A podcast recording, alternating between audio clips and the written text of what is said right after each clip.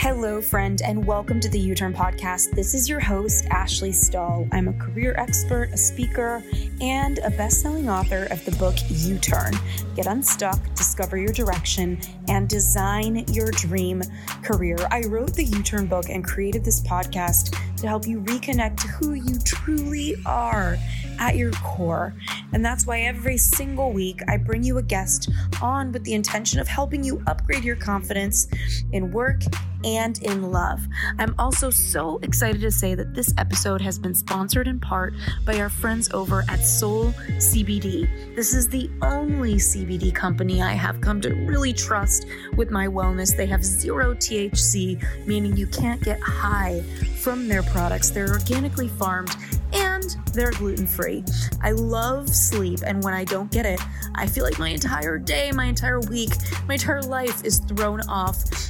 And during these times of stress, I started taking Soul CBD's Sleepy Gummy before bed, and I swear by them. Most nights, all I need is a half of a gummy, and these little babes have put my sleepless nights behind me with one delicious fruity bite. Their unique blend of CBD, CBN, and terpenes helps you fall asleep faster, stay asleep longer, and improve your overall quality of sleep. I always wake up refreshed.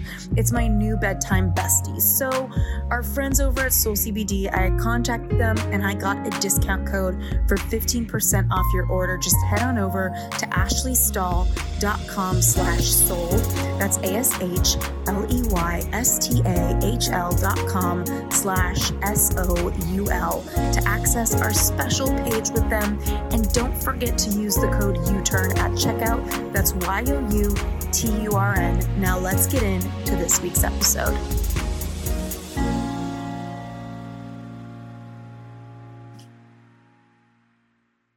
Hi, You Turn people. I'm so excited to be back on this show. This is like my favorite place to be. And today we have an expert coming on that I'm really excited about because she's talking about one of the most universal things that I see, and it's people pleasing. So, Amy Greensmith, she's a certified credentialed life coach, hypnotherapist, speaker, and obviously a personal empowerment expert. And she uses her roles as a coach, a podcaster, a writer to really help people move into personal empowerment and self worth. She can talk about boundaries, communication.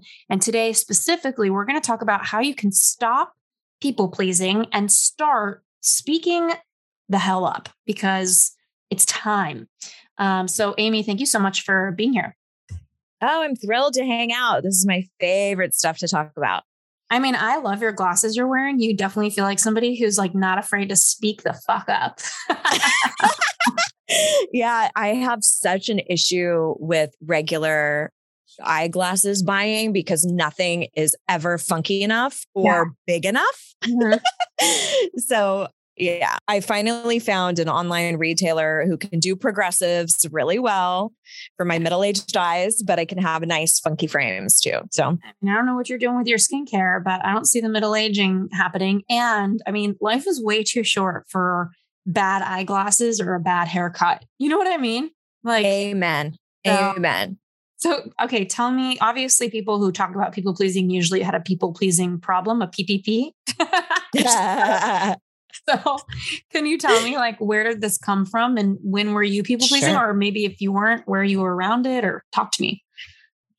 Yeah, so you're absolutely right. I think most people who have sort of a mission in life, uh, it came from some hard knocks and learning their own lessons. In my case, is very similar. So, for a bit of context, I grew up in a very conservative, uh, born again, evangelical Christian family. My father had a master's in divinity and a doctorate in ministry, so he was not fucking around on the Jesus front. And uh, sort sort of for a bit of juxtaposition, my two younger brothers and I could not have been more different as far as our youth. So they both had trouble with the law, did jail time, didn't go to school, really lived off my parents for quite a bit. And I started working when I was 14. I got married when I was 20, moved out of the house, was very self sufficient. And I so so kind of keep that in mind because that will play in a little bit later. So as I mentioned, I was out of the house young, early, and so whenever I would be around my family, I would kind of ask my husband to kind of shape shift with me. Let's twist and contort and put up this facade. And so whenever we would go visit my family, I would kind of say, okay, no cussing, no drinking, no, no Jon Stewart, no Howard Stern, no, you know, none of the things, no liberal agenda. We can't, can't be talking about any of that. And everything kind of came to a, a real head in 07 when my father passed away. And I had a career in makeup artistry at the time. So I felt extremely convicted that I was going to do his makeup for his viewing. And so that day, I did dead dad makeup like a bad bitch and then spoke to a crowd of hundreds. So, kind of needless to say, I felt like I was really winning at daughter that day. And we get back home to my mom's house, and she finds it the most opportune time to say, It feels as though your father and I have failed as parents because all three of you are not, quote, walking with the Lord. So I was uh, once again kind of, it didn't matter anything that I had done, who I was in this world at all, if I didn't subscribe to the faith that I was raised in, I was this disappointment. And sort of the, the only real thing that I could muster in that moment was I, I said to my mom, I really don't think you should say that to a child. And she said, Well, that's just how I felt.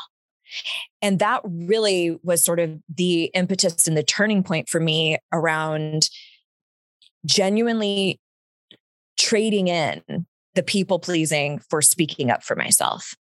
And I don't think for most of us in most scenarios, taking a stand and speaking up for yourself really is an ultimatum. But in that situation, it was. It was I either choose to make you happy or I choose to make me happy. And if push comes to shove, I'm going to choose me. And that really what has informed now the work that I do in the world. But I'll tell you what, Ashley, for the first handful, a good 10 years, I'd say, I, five to 10 years, I was extremely combative. I was, I spoke up. Now the floodgates were open, but I was combative and adversarial and acrimonious. And it wasn't till many, many times that I had to clean up my act and clean up my mess that I realized, oh, you can actually speak up for yourself without being a dick about it, which which is truly what I do now in the world. Love that. What are some um what are some of the stickiest situations you've been in where you've really had to speak up and what were some of the shifts that you had that we can impart to everyone listening and then obviously i want to define people pleasing um, sure but yeah, just kind of like looking back in your life, are there a couple situations where you really stood your ground and used these tools that we're going to get into? Yeah, absolutely. They're they're uh, they happen all the time. They happen all the time. I've had really big scenarios like friendships where uh, I had one one friendship where because of her career she was a dancer and an actor in Los Angeles. And so there was so much focus around body and body image. And I could not no longer be around her and nitpick my body mm-hmm. and grab my thighs and mm-hmm. look how disgusting they are. And I, again, this was probably a good 10 years ago now as well. But I really said, Hey, I love you. And I recognize that you have a workplace that is highly focused around bodies.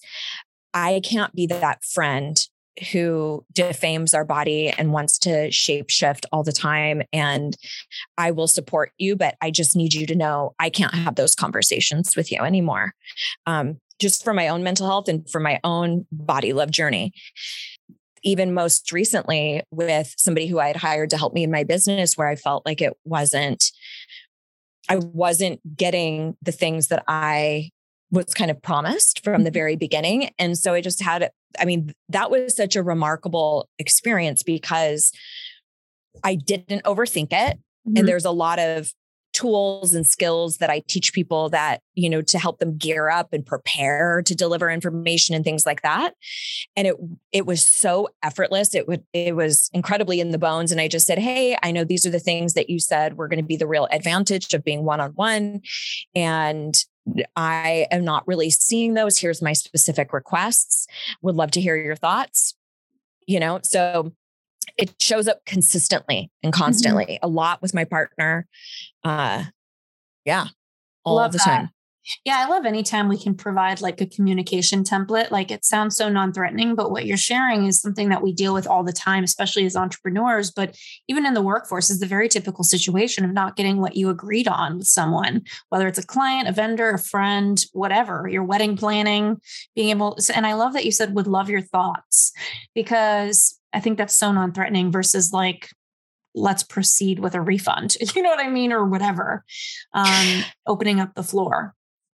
I, I really try to operate under the mantra of it, it's your responsibility to at least give people the opportunity to be what you need.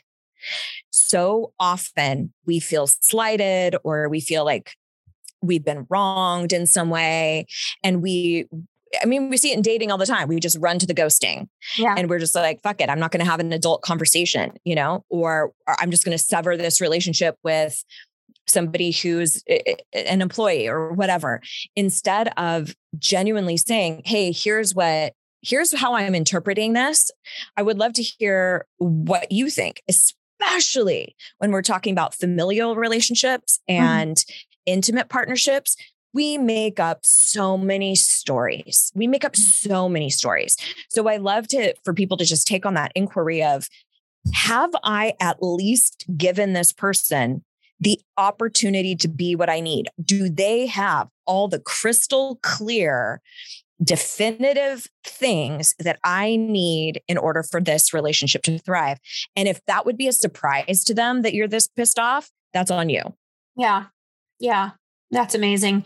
I also I love um Mark Groves, who was on the podcast and is a friend, he talks about anytime you have resentment, it's just poor boundaries. So I think it's it's interesting to realize like if you have resentment, you also probably have poor boundaries, um, which is interesting to see. So, okay, everybody has their own definition of people pleasing. What is yours? I love that you talked about contorting yourself and all of these different things. How would you define people pleasing? Well, I love that you asked that because it, it- people pleasing is one of those monikers that people either identify with or they don't because we get sort of this view of what a people pleaser is. We think that they are soft spoken, mild mannered, maybe their posture is a little more meek and and hunched over. And if you're if you tend to be sort of a confident gregarious person, you think I couldn't possibly be a people pleaser the way that I describe it is anytime you sacrifice self in order to make somebody else's wants, needs, and opinions more than your worth more than your own. Mm-hmm. So if you are so concerned about what somebody else is going to think about what you are doing or saying, that's people pleasing. You're concerned about their emotions, their thoughts, their feelings, so much so that you change your own behavior. A lot of times, with what we're talking about with people pleasing, is just really inauthentic bullshitting. Like you're essentially lying. Mhm. It's not from a place of malice at all, but it's simply that if I show up authentically, if I'm honest, Mhm. I may not be received well. Mhm. So let me lie. And there, there are forms of people pleasing that are highly manipulative. Mhm. Like, let me get this person to be what I need by me trying to push them into the scenario or the situation that I, I want to have happen. Hmm. You know, it's interesting because I feel like there's such a fine line between caring what people think and being like empathetic and being really effective, you know, communicator and then not having boundaries. How do you draw that line? Is it kind of that piece where you said like you're changing what you want or not voice. And also there's compromise, right? Like how do you look at your romantic relationship and you know, I have friends who are living in cities they don't really want to live in, but it's best for their partnership that they're there at this time. How do you navigate that line between where you need to work on yourself and where you're being generous and compromising?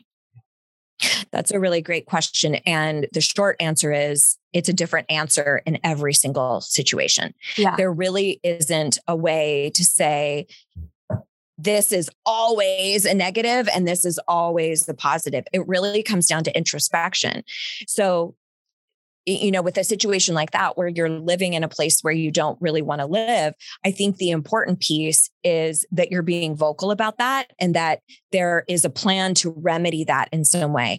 That hey listen i'm good for a couple of years but i i don't see us living here permanently. How does that affect the trajectory of our relationship? Or is that something that i am willing to sacrifice for this partnership you know mm-hmm. is does this mean more to me than where i reside for certain folks yes for other folks no mm-hmm. and so i think i think we just have to be genuinely really truly honest first of all with ourselves about what we do or don't want because mm-hmm. a lot of times we get so caught up in what other people want that we lose our sense of self altogether so what I would say is incredibly important is to understand your core value system. And that's a super personal development, self helpy sort of concept. But the way I distill values is just any component or element that you need in your life in order for you to be fulfilled. Mm-hmm whatever that is, if you need a sense of creativity, if you need a sense of connection, if you have a strong value around honesty and integrity, like it's these elements that must be present in your life in order for you to be fulfilled. And a lot of times when we're unhappy or we are feeling some sort of emotional discontentment, there's a value that's being stepped on. So, mm-hmm for many of us, I think it's about digging in and looking at is this something that I'm actually okay with? And then making sure that I'm being crystal clear with my verbiage of how I'm mm-hmm. communicating that. So if you aren't fully okay with it, don't fucking pretend that you are. Right? right. So an example might be let's say that you have a strong value around uh, ethics or equity to animals, let's say, and you have a partner who wants to go hunting. Mm-hmm. And that is 100% a deal breaker for you. And that's a situation where that needs to be voiced. Does that necessarily mean that you're going to say, don't go or I'm going to break up with you? Maybe not. Who knows? It depends on if that, how big of a deal breaker that is for you. But what that doesn't mean is that you go, do whatever you want, honey. No, it's, hey, I find that really problematic. I have an ethical moral code that operates differently than yours does. I would be happy to hear out your perspective. Mm-hmm. But that's genuinely not okay with me, right? There are things that we need to be honest about, but it doesn't necessarily mean that we're going to say you're a bad person or you're horrible or I want to break up or I want to leave this job or whatever it is. But at the very, very least, we have to get clear on does that matter to me? And then how much does that matter? That is it a deal breaker? Too. In my last relationship, we had a scale of one to 10 where it was like one to 10, how much do, do you care about this? And yes. if it was like a 10 for one person and a three for the other, we'd be like, all right, you win. Like that's right. Um, but I, I find that there's so much packed in why people people please. Like um, my last one of my relationships in the recent history was pretty much ruined by some of the things you're sharing. Like the person was a people pleaser. They cared more about what their family thought than what I could ever want or think. So it didn't really feel like I was creating a partnership with one person. It felt like I was creating a partnership with eight people who had to approve our, our life choices. You know, and on top of that, um, you know, there was a lot of uh, there wasn't a lot of conversation around remedying things. So if there's a problem, it was like, let's talk about this later. And I was like, no, but this is a problem for me. And that was my own poor boundaries that I had in the relationship. I should have left sooner. And so I think what I'm I'm learning in retrospect is like for someone to have such a deep ingrained people pleasing, especially with family and enmeshment, um, yep. there's a whole history there. So, what can we share for everyone? Maybe even the people listening that don't even know that they're like such a people pleaser. I feel like sometimes people don't even realize it. Um, no, of course not. Signs, yeah, or why are people doing it in the first place? Hey, You Turners, this episode is brought to you in part by Gladskin, the skincare products that restore natural balance to your skin. So be honest for a second with me. If I were to ask you how many skin products you have in your drawers at home, how many would you say? If you're like how I was, you probably have a ton of expensive, barely used products. It turns out we've been thinking about skin solutions the wrong way, and it's time to rethink your skin. And that's what I love about Gladskin. It's a brand new category of skin blemish treatment that works differently than any plant based or drug based product you've ever tried before because Gladskin is based on the nature of healthy skin. So, inflammatory blemishes and acne prone skin, they're caused by an imbalance in the skin microbiome. And healthy skin needs a healthy balance of bacteria, just like your gut health does. So, when the bacteria get out of balance on your skin, inflammatory conditions flare up. So, Gladskin developed a revolutionary protein called Micreobalance to restore the natural balance of the good and the bad bacteria that live on your skin. So, don't worry uh, Glad Skin's Blemish Gel works without any harsh ingredients. It's really gentle from day one. And right now, it's offering our community, Gladskin is so generous to give us 15% off our order with free shipping over at gladskin.com slash U-turn. That's G-L a-D-S-K-I-N dot com slash U-turn for 15% off plus free shipping. Now let's get back to this week's episode. Well, first of all, we're all completely biologically designed to people please. So if you mm-hmm. look at something like Maslow's hierarchy of needs, one of our primary basic human needs is a sense of belonging. And that comes from primitive humans who could not survive on their own. You absolutely had to be part of an organization, of a group in order to survive. If not, that meant impending death. Mm-hmm. So now we don't necessarily have that. We're not going to actually die if our mom doesn't approve of who we're dating, but it still registers like that as a dire threat on our subcon uh, from a subconscious level. Okay. So there's a way in which, you know, when we want somebody to approve of us or we want somebody to like us, that's a, wildly fucking human. Mm-hmm. Now, the one caveat that I will make is that it is a piece of our defense mechanism. So I'm not sure if you talked about this much on the show, how we have these varying degrees of fight, flight response, ways in which we protect ourselves when we feel threatened. Let's fight. talk about that. We've talked about it a little bit, but not enough. So let's let's review. So let's talk. So there's four, and I've done a podcast specifically on this myself as well.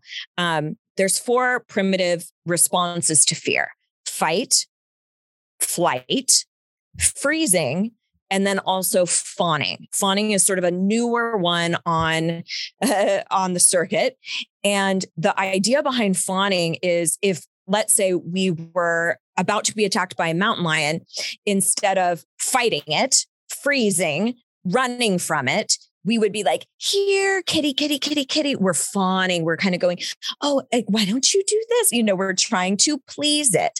Well, all of these fear responses have modern iterations. The modern iteration of the fawn response is people pleasing. Mm. I feel a sense of threat. This person may not like me. My well being may be challenged. My finances may be influenced. There's some sort of threat here. Let me acquiesce. Let me fawn. Let me people please this person to hopefully stay safe. Mm. One thing I will say that I think is incredibly important to underline here, especially if you find yourself in a marginalized identity or an intersection of marginalized identities, is that there are situations where you are up against the proverbial mountain lion where you do need to fawn in order to stay safe. For example, I identify as queer. If I'm in and amongst folks who are adamantly anti LGBTQ, that's probably not the space if they're all around me, all freaking out, all being yelling and belligerent, that's probably not the space by myself to get on my rainbow bandwagon and be like, you, you guys, you know, no, I need to speak up for myself. No, there's a reason why people pleasing is a part of engaging with fear. If you're actually in imminent danger, it can absolutely save your life. So, for those of you who find yourself in any of those marginalized identities, there may be times when you do have to do what the boss says because you know that that could come back on you because of your race or your gender or whatever. So it gets sticky. So the reason I throw that out there is your number one goal is always to take care of your personal safety first. What we're talking about more is situations where your your personal safety is not necessarily being threatened. So so that's why we do it. And then I think if we're talking about these identities, it's disproportionately affecting to those who identify as female. Mm-hmm. Because we're told that we are responsible for everyone else's happiness to make sure that they're taken care of and we're responsible for their emotions. So if somebody else is upset or frustrated, then it's our job to go in and smooth that over and make sure everybody else is okay. So I, I think it's important that we don't demonize people pleasing because for many of you out there listening, this is not uncommon that may have been how you stayed safe as a child. Maybe you grew up with really volatile, um, abusive parents or caretakers. And in order for you to literally stay safe, you had to learn how to placate, right? So a lot of those behaviors will then continue to be reinforced in our adult life.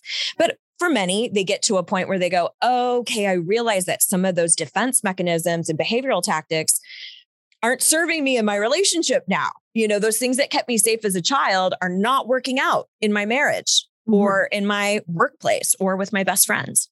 Right. You know, it's interesting. Like, the amount of I, I, almost think fawning is kind of like indulgence like when you're crying in the mirror and then you just kind of like cry harder like there's like a drama to it like indulging in the in the dilemma um i love everything you're saying i know that there's so much in people's upbringing that kind of mm-hmm. creates this people pleasing.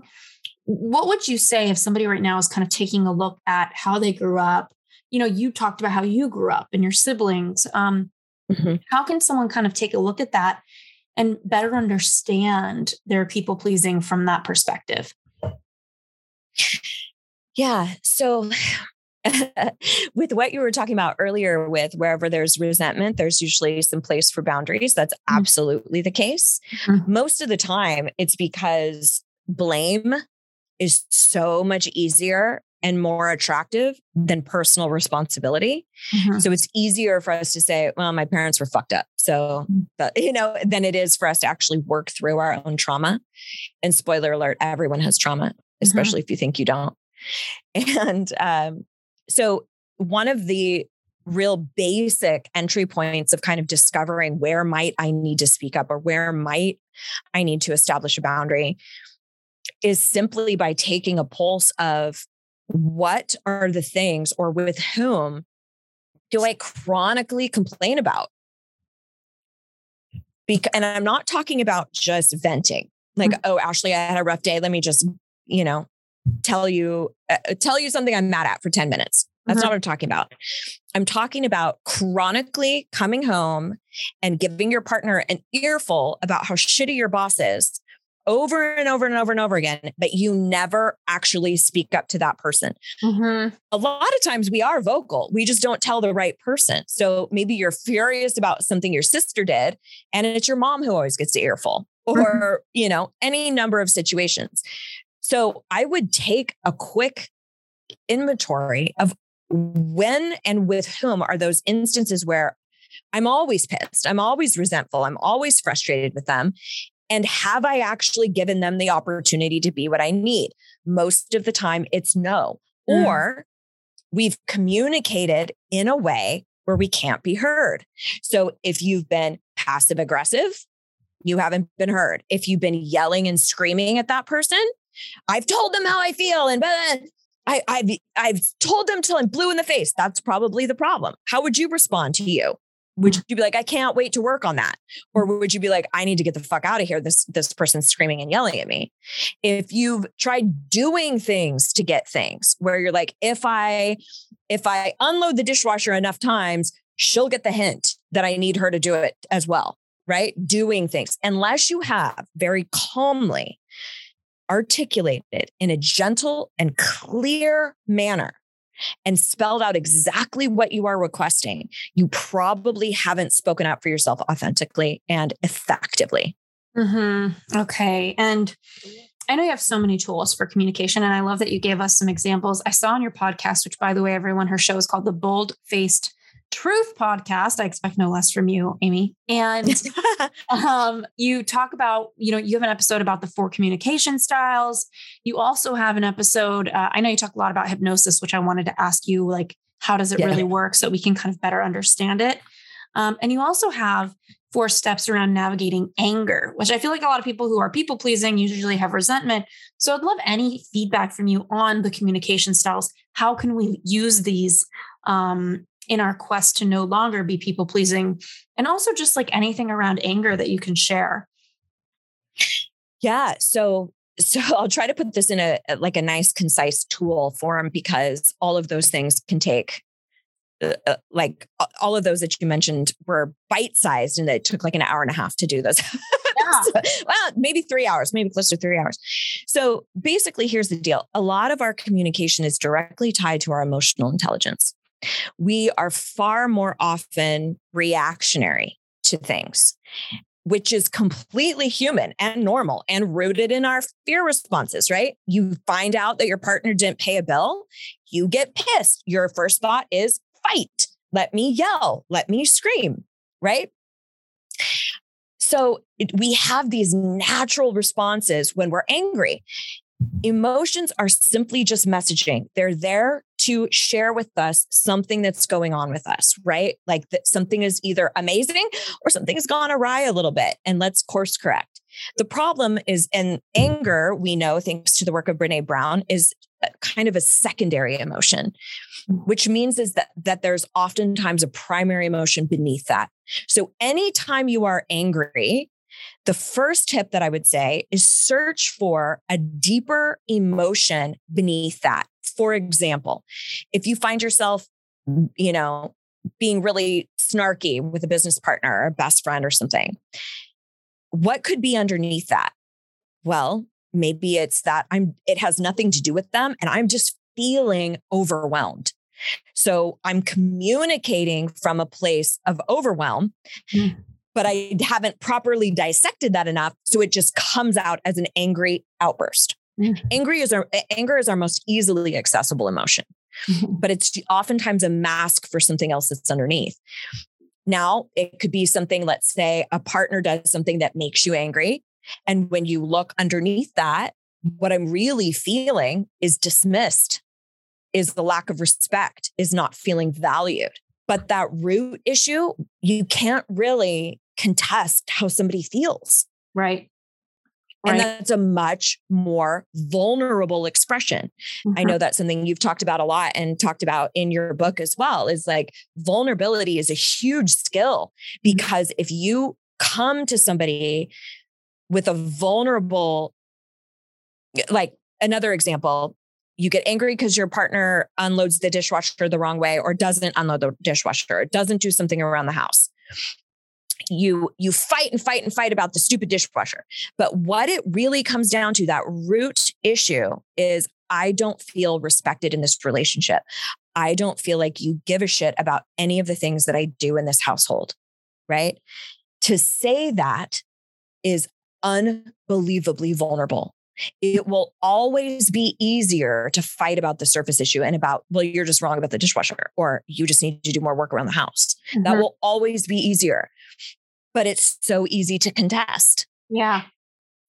But vulnerability, if you show up, you are also far more likely to elicit vulnerability from the other person. And then you can actually get some communication handled. Yeah, it's funny. It's like authenticity has become such a buzzword, but what's so awesome about it is you get to the heart of the fucking matter so that you don't have to do these like little monkey dances with each other to eventually get to the heart of the matter anyway. So it's like when you're with people who aren't authentic, who aren't vulnerable, what you're really doing is choosing to be with someone that you have to talk longer about the other stuff to really get to the heart of the matter anyway. So it's actually just not very productive to hang out with people who aren't authentic. Not that productivity is the number one thing, but it's just another loss that we endure. And then um, I know mm-hmm. you also talk, um, you know, about these communication styles, which is such a bigger topic. But if there's one tool or a couple of specific tools we can impart for people listening right now around um, how to communicate, how to start that conversation, uh, how yeah. to navigate their people pleasing and start speaking up, what would be a couple of your favorite starters or tools that we can impart? Hey, You Turners, for this quick interruption, I want to take a moment to say thank you to our incredible sponsors over at SaneBox, an artificial intelligence powered email tool that has been a game changer for freeing up my time and boosting my productivity. So, with more than 200 to 300 billion emails going out per day and over 7 trillion emails going out each year, it's really no secret that email is kind of slowly killing all of us. In fact, recent data shows that more than half of employees feel like their email is killing them, and another study found that almost 50% of the time that managers spend tending to their inboxes is spent on emails that should have never been sent to them in the first place or didn't even require their answer. This is where SaneBox comes in. With the press of just one magical button, I've been able to say goodbye to all of those time wasting emails and hello to my sanity and my schedule again. Seriously, Everyone needs them. So when you sign up at sanebox.com slash U-turn, that's S-A-N-E-B-O-X dot com slash Y-O-U-T-U-R-N, you'll get 14 days for free and $25 off their super affordable membership if you decide to join and you love it as much as I do. And once you'll do that, you'll be able to easily sign into your current email box. And with a click of the button, you can integrate SaneBox. And I am not very tech savvy, but I've got to admit, this was super easy. And from there, you'll see under your inbox folder and your sent folder a couple new folder friends. One is going to be called Sane Later, which is pretty much code for spammy emails that you don't need to see.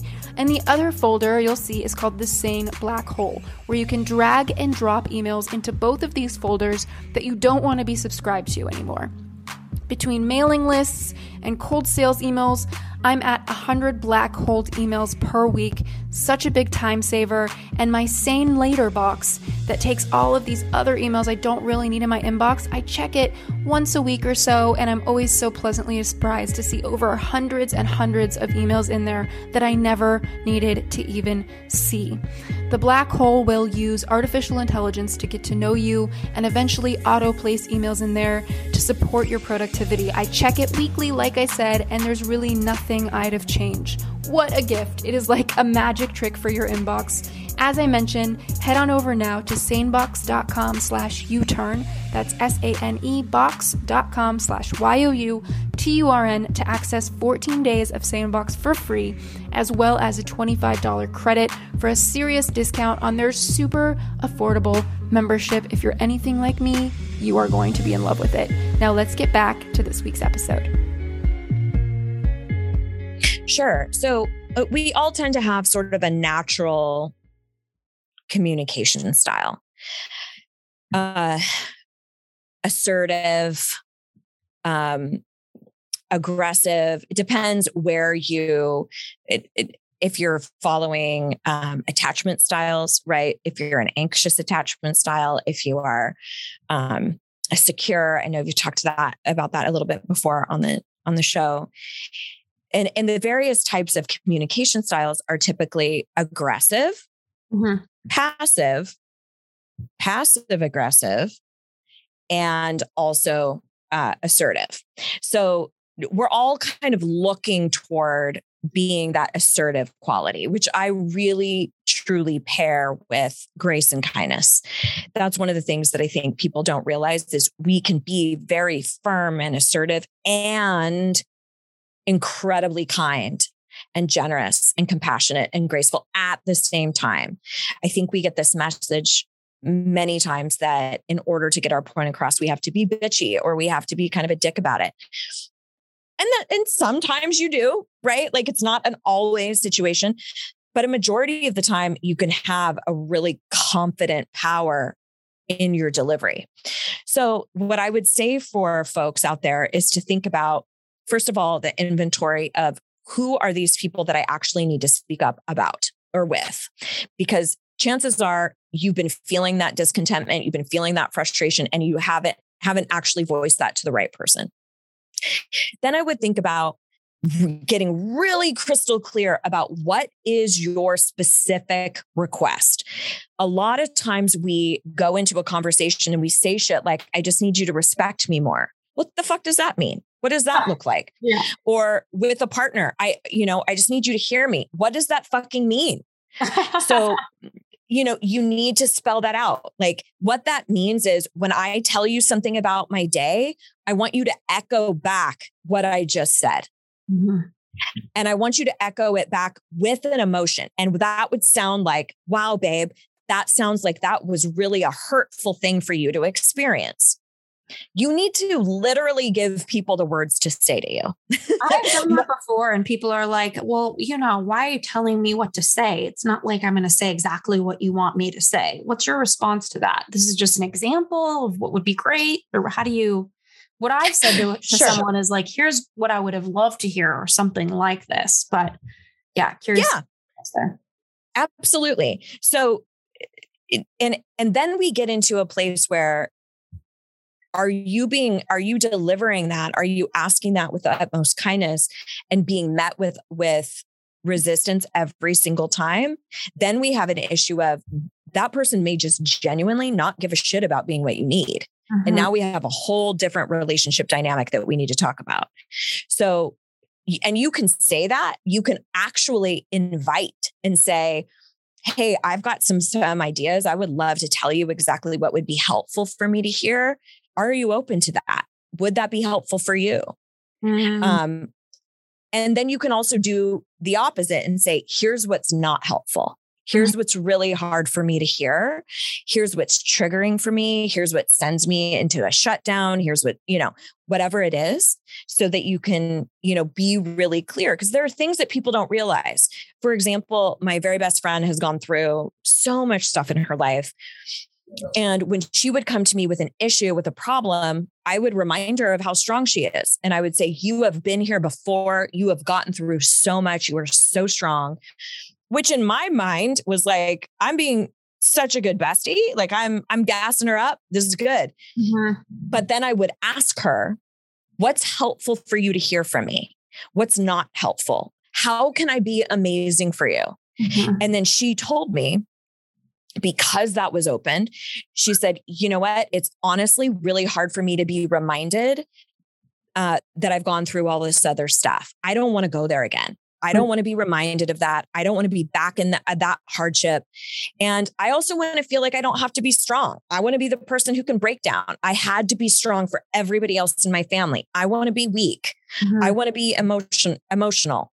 Tell me I can do that. Mm-hmm. And I mm-hmm. was like, done. Mm-hmm. Fucking done. Thank you for telling me. But we don't often tell people literally what we need. But we can start by modeling that and just genuinely asking people, what's helpful for you right now? Mm-hmm. How can I be amazing for you? And you can also say what your instinct is. Like, my instinct right now is to give you all this advice, or my instinct right now is to fix it. Mm-hmm. I'm sensing that's not what you need. How can I be awesome for you? What would be helpful this. to hear? You know, and it's interesting. Um, Annie Lalla, I don't know if you know Annie's work. She was on the show and she talks about making a request versus a demand.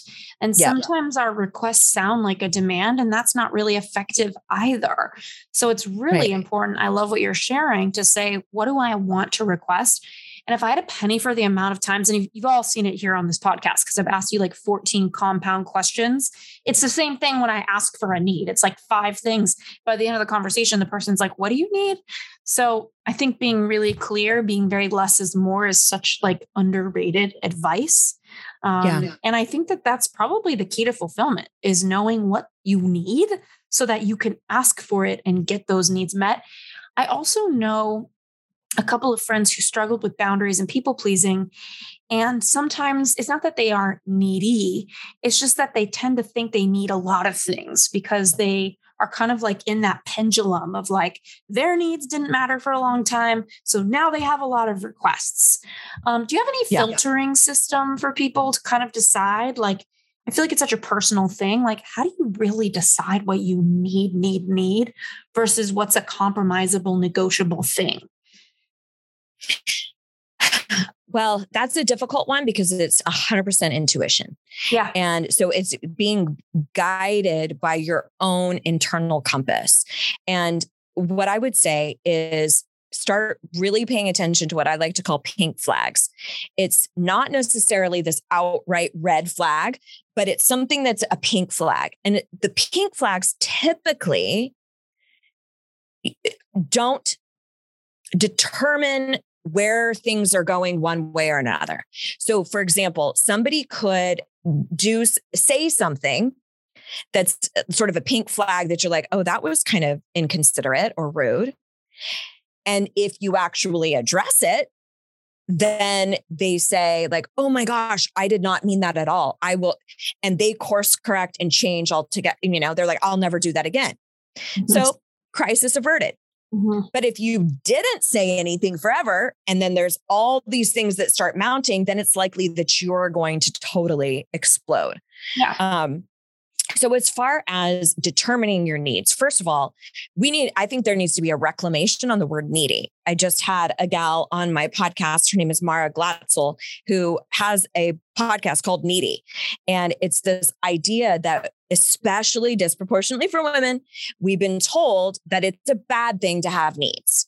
And shocker, we all have them. Yeah. Why do we think that a majority of, of marriages end in divorce and even more second marriages end in divorce?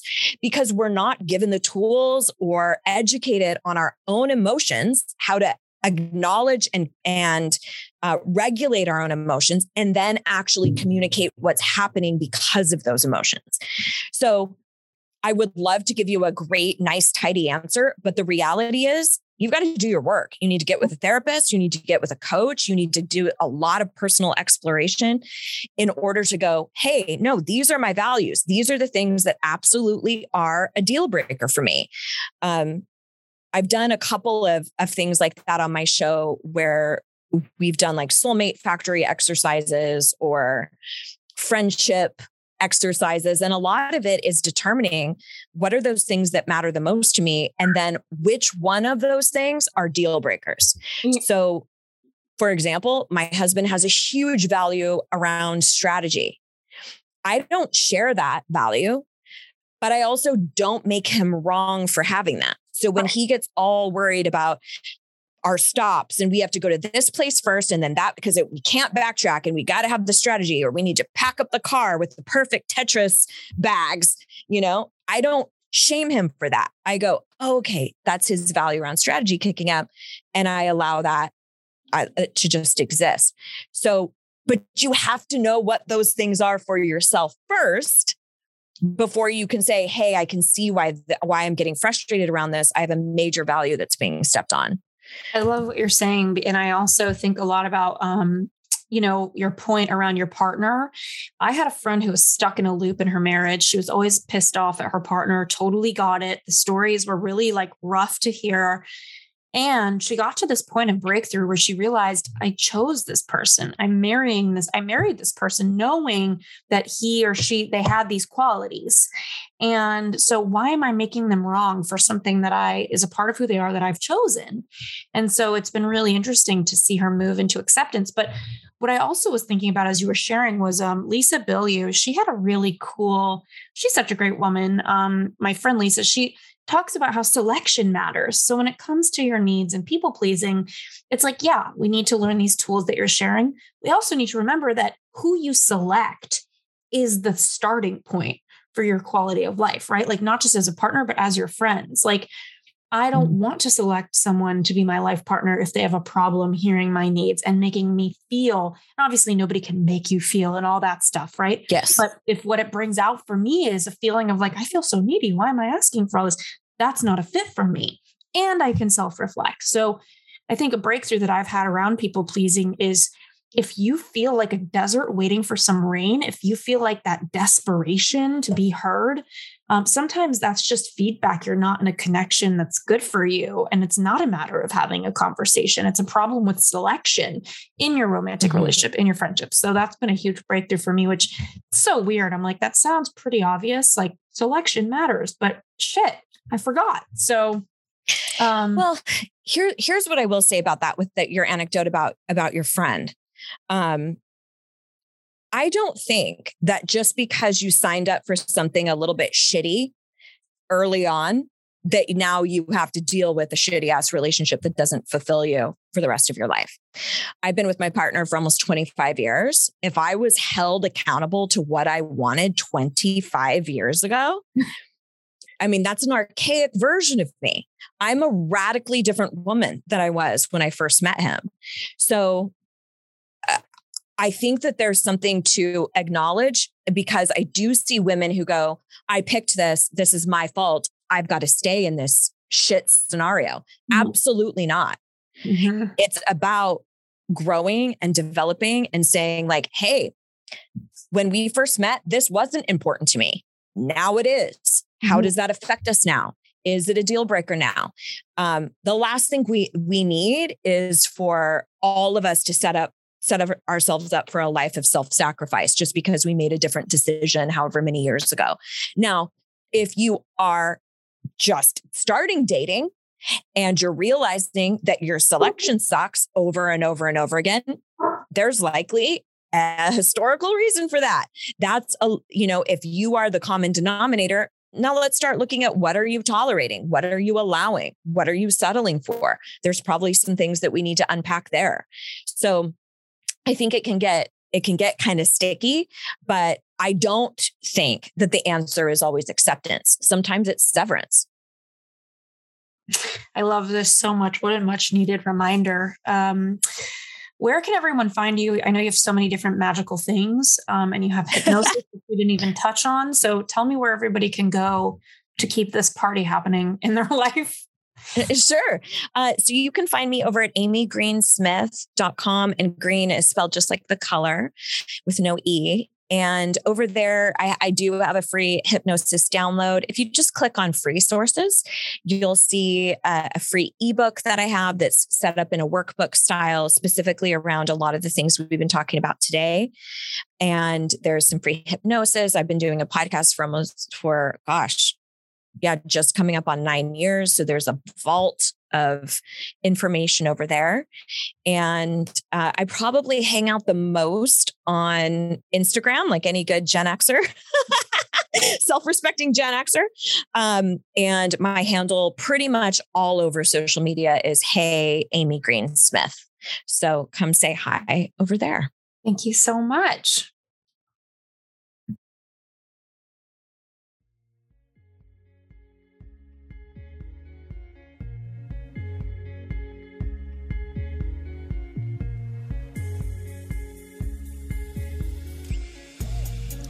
Thank you so much for tuning into the You Turn podcast. And thank you again so much for our sponsors. We are here because of you. And to our listeners, thank you for checking out our sponsors. We always pick people and brands that we trust and we believe in.